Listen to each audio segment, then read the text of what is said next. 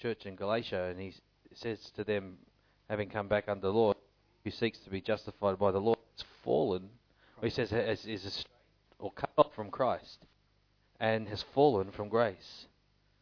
If you take that to a literal meaning, You take it like this He is my little children, of whom I travail in birth again, ah, till Christ be formed in you. okay, Because he can't be formed under the law. sure, Okay. Is that clear? yeah. All right. You got some questions? Okay. Just needed something to start with. Okay, we'll go over.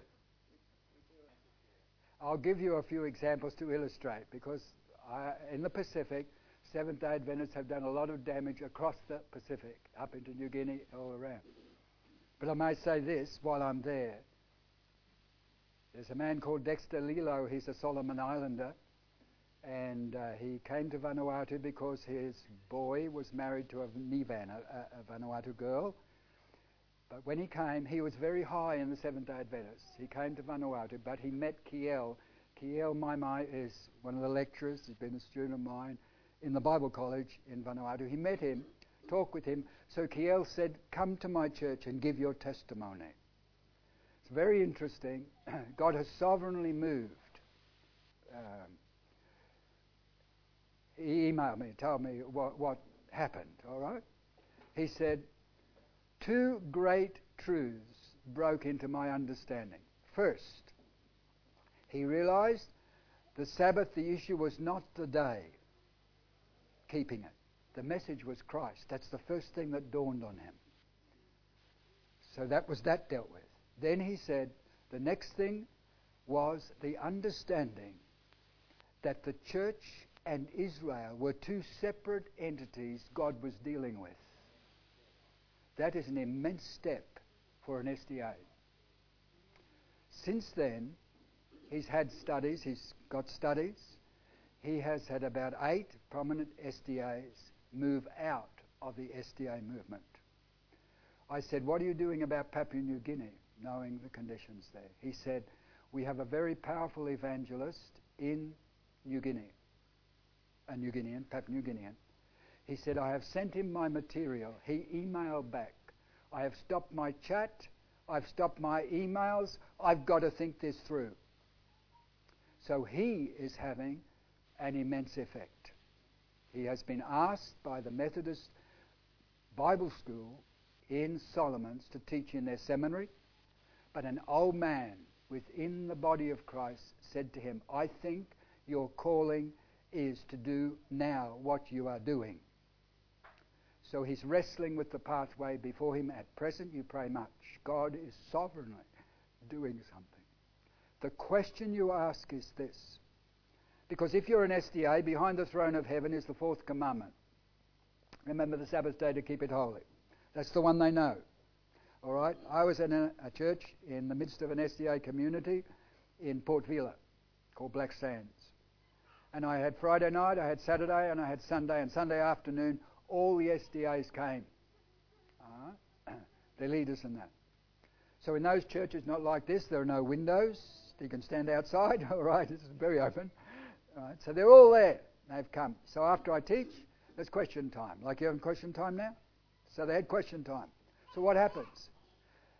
They didn't ask questions. They said, What's this scripture mean? What's this scripture? And they would take the scripture, all right? So I would go to the context and show them it didn't mean what they meant. And they would go off with their Bibles, looking at their Bibles, till one man got up and he just propagated SDA teaching. And he said, We don't, uh, he went for a while and said, We don't keep the ceremonial law, we don't keep the sacrificial law, but we keep the moral law. So I, I stepped in and I said, What do you mean, the moral law? Ten Commandments? He said, Yes, the Ten Commandments. I said, What's the tenth? And he didn't know. And the whole lot burst into laughter here as a Seventh day Adventist. He knew the fourth commandment, he's their leader, but he didn't know the tenth commandment. And I said, Listen, Paul takes the tenth commandment in Romans 7 to show its work, to show how sinful in nature we are without the saving power of Christ. It's not the law. He's demonstrating he was a Jew, circumcised, under the law, but it couldn't help him save him.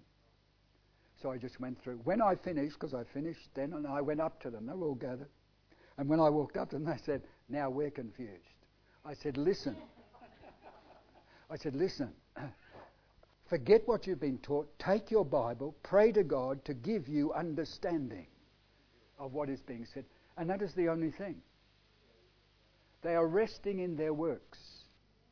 That is only the tip of the iceberg. If you knew what lay underneath in the rest of the teaching, you would be horrified. That's just the tip of the iceberg as far as their teaching is concerned. So when I see God sovereignly move upon a man, high in the Seventh day Adventist movement, I realize God can do in one action what we can't do in public meetings and all kinds of things like that. It, just by calling out, like he did with Paul, he called one man out, revealed the truth to him. I recognize the sovereign hand of God at work in a man's life. If you have other questions, I, will because it's a fairly full explanation I would have to give you on the issue of the seventh day. And you will have to face the question. Let me give it to you this way Romans 6, verse 14. Sin will not be your master because you are not under the law. You are under grace. Go back under the law and sin becomes your master. That's what he's saying. It's the power of God that saves us, not the law. It reveals our sin. It unveils Christ, but it reveals our sin.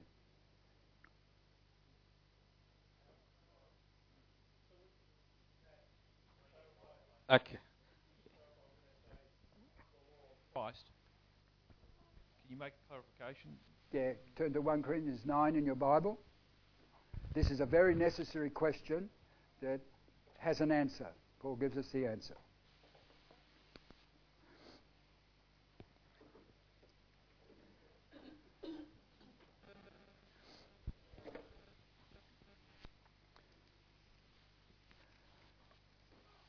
One Corinthians nine, and we're down in verse. We read from verse nineteen.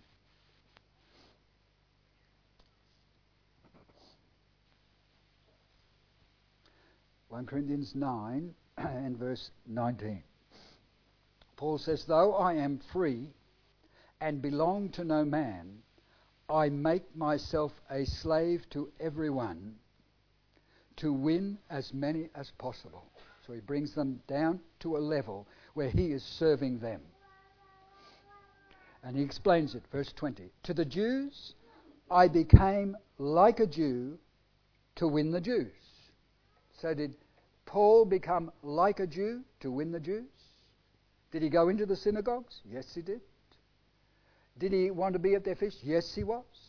He's a Jew. He wanted to be at Jerusalem when they celebrate because he can see Christ. But he wants to win the Jews. To the Jews, I became like a Jew. That's why he took that vow in his final trip to Jerusalem and they made accusations. He'd brought a Gentile in and they tried to kill him on the street, and the Romans came in, took him up, and you, you know what went on? That was his defense. So he said to the Jews, I became like a Jew. I wanted to win the Jews. He's been trained up, so he understands the whole of Judaism, what the Pharisees believed. There's no one more capable of reaching someone in that kind of position than one who's been in it and come out of it. You ask a Catholic. They've come out of the Catholic Church. They know what the Catholic Church teaches. And they've had to come out and they've fought all the battles that go with coming out. We, as a Protestant, have not been in the system and we don't always understand what it's like to be subject to that kind of thing. So when Paul says to the Jews, I became like a Jew so I could win the Jews, notice uh, verse 20, to those under the law, I became like one under the law. So he did what the law required. But please notice what he said. Though I myself am not under the law. Now, the law is a bondage to keep. There's certain things you've got to do all the time. He said to the Jew, I became like a Jew. I want to win these Jews. I'm not under the law, but I want to win the Jews. So he's accepted by them, able to speak to them, because he has identified with them. Not that he does the things of the law to be righteous, he does it so he's acceptable to them. You might misinterpret his actions. But Paul has one motive I win the Jews. What did he say in Romans? He said, I could wish myself accursed from Christ for my brethren. Terrible words, just like Moses said. If you can't forgive them, blot me out of the book you've written.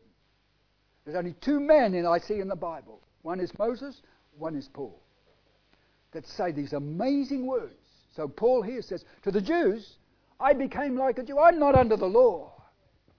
But to win them, to be accepted by them, to be able to speak to them, to reveal Christ to them, I became like them. But he's not under it. That's what he says. I'm not, I'm not under the law. Notice then he goes on with us. So as to win those under the law. Verse 21.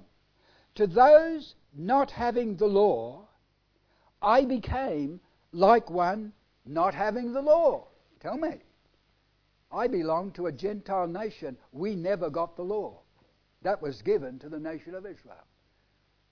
To those who are not under the law. I became like one not under the law. So what happened in Galatians? Peter came up, he ate with the Gentiles. No worry about kosher food.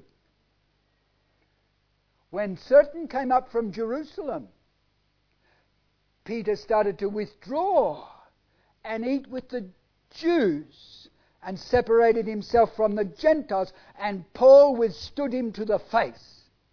He said, even Barnabas was drawn away. That was his, Paul's closest friend. Even being a Jew, he was drawn away by Peter. And Paul faced him and said, You're to blame.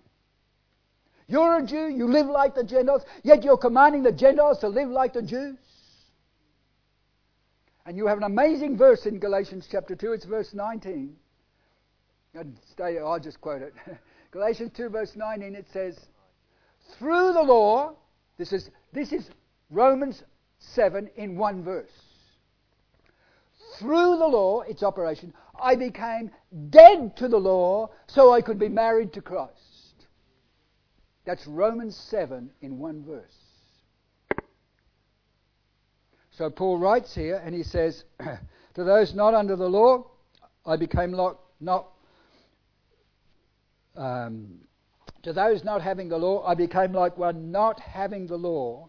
Notice in brackets, though I am not free, though I am not free from God's law, but am under Christ's law. What's that? What's Christ's law? Well, it's given a stronger, stronger and more powerful rendering than just taking the word grace. When we start to think it through, it is a very strong word. You will love your neighbor as yourself. Anyone who has fulfilled this has fulfilled the law. You will never fulfill that command without the power of the Spirit of God. Never. Because he said, You love your enemies. You pray for those who despitefully use you and persecute you. You will be like your Father in heaven. Tell me, is that easy to fulfill? No, it's not. The natural man cannot fulfill it. True? So, Paul was not under the law, but he was not without law to Christ he was under that law. All, these are Paul's writings, both in Galatians and in Romans. All the law is fulfilled in one word you will love your neighbor as yourself. And remember, Jesus was asked once by a, a Jew, Tell me, what is the greatest commandment in the law? And if he hadn't been an SDA, he would have said, Fourth commandment. now, what he did was this he said, The first in order, the greatest in measure, is this You will love the Lord your God with all your heart, with all your soul, and with all your strength. And the second is like it. That's the second in order, meaning you cannot fulfill the second without the first being fulfilled. That's what he's saying. The second is like it. You will love your neighbor as yourself. On these two hang all the law and the prophets. What is saying? The gospel. You cannot love the Lord your God till Romans 5 is fulfilled. The love of God is shed abroad in your heart by the Holy Spirit who's given to you. That is the outcome of believing the gospel. Rather a long answer. All right?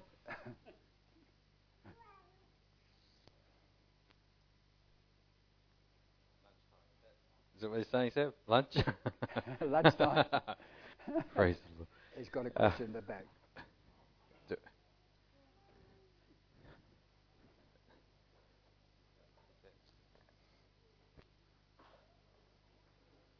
Sorry, it's a quick question, brother. Hello? Okay.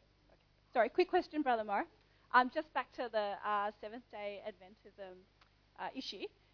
Do you consider uh, Seventh Day Adventism a a denomination of Christianity, or would you put it on par with Catholicism, or would you go as far as to say that it is a cult?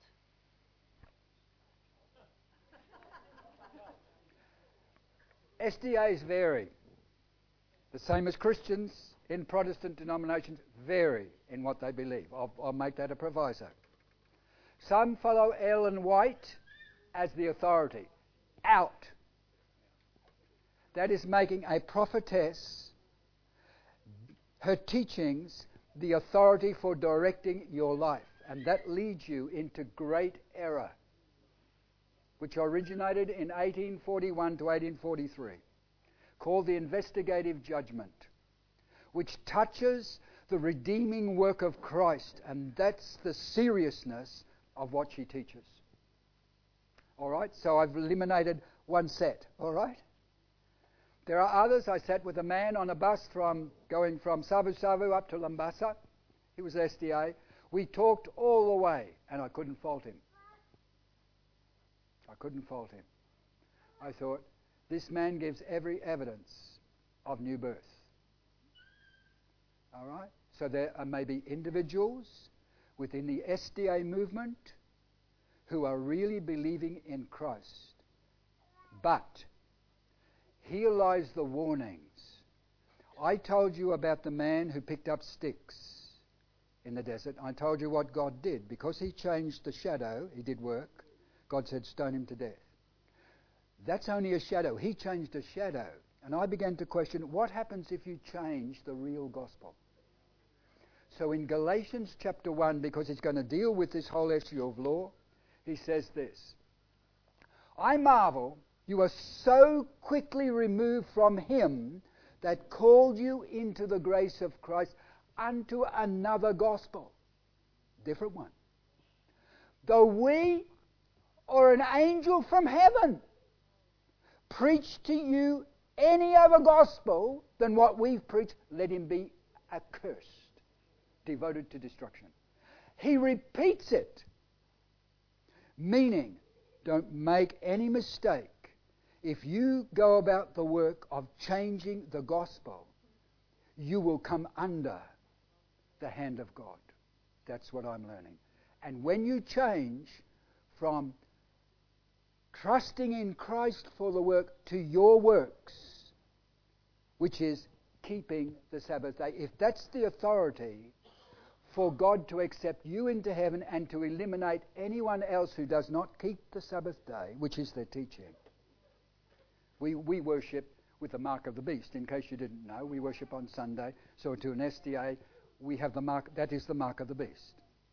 So when you come to these issues, I'm dividing up the Seventh day Adventist areas. As I said, I found one man whom I couldn't fault. I'll be really quick. Um, if that's the case, if you felt that this man was born again, why would he stay within the SDA church? Why, why would someone who's not following the teachings of Ellen G. White stay within a within that church? Wouldn't you get out once you had seen the light? Because it takes time for God to extract us out of the bonds in which we are. We begin to see light, more light, till we are strong enough to say, I cannot continue. You are having that happen. In the I had a whole Bible study of Catholics, all right? And the priest used to come on the Monday to ask what he taught because that priest had questions. And at that period of our time in the 1960s, 70s, priests were coming out of the Catholic Church. People were coming out. There was quite a move of God taking place. But it doesn't happen overnight. We had a Bible study with Catholics in the Bible study. We were in Galatians, and one day, a lady in the Bible study, we're in Galatians, verse by verse, chapter by chapter, she suddenly burst out, I see. And she had said once when we started the Bible studies, because someone had challenged her, You're a Catholic? She said, I was born a Catholic, I'll die a Catholic. She was taken and put in a Catholic orphanage. She had Catholicism completely in her understanding. She was the lady who cried out, I see. You know, once I heard that, I thought, well, this will be interesting. So I got a phone call, all right, from her. After the Bible study next time, I want to meet at my house. I thought, uh, uh, baptism, be for sure. So I thought, what do I do? And so I thought, all right, here we go. So after Bible study, she took us to her house where we had had Bible studies, and there was um, Mary, the, the image of Mary, marble image, and the Sacred Heart of Jesus. All kinds of Catholicism was all around the place. All right. So we didn't. She didn't take us into that room where we normally. She took us into a back kind of like a garage which had chairs in it.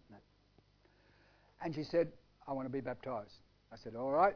Take your Bible. Read 1 Thessalonians 1, chapter, chapter 1, verse 9 and 10. It says this.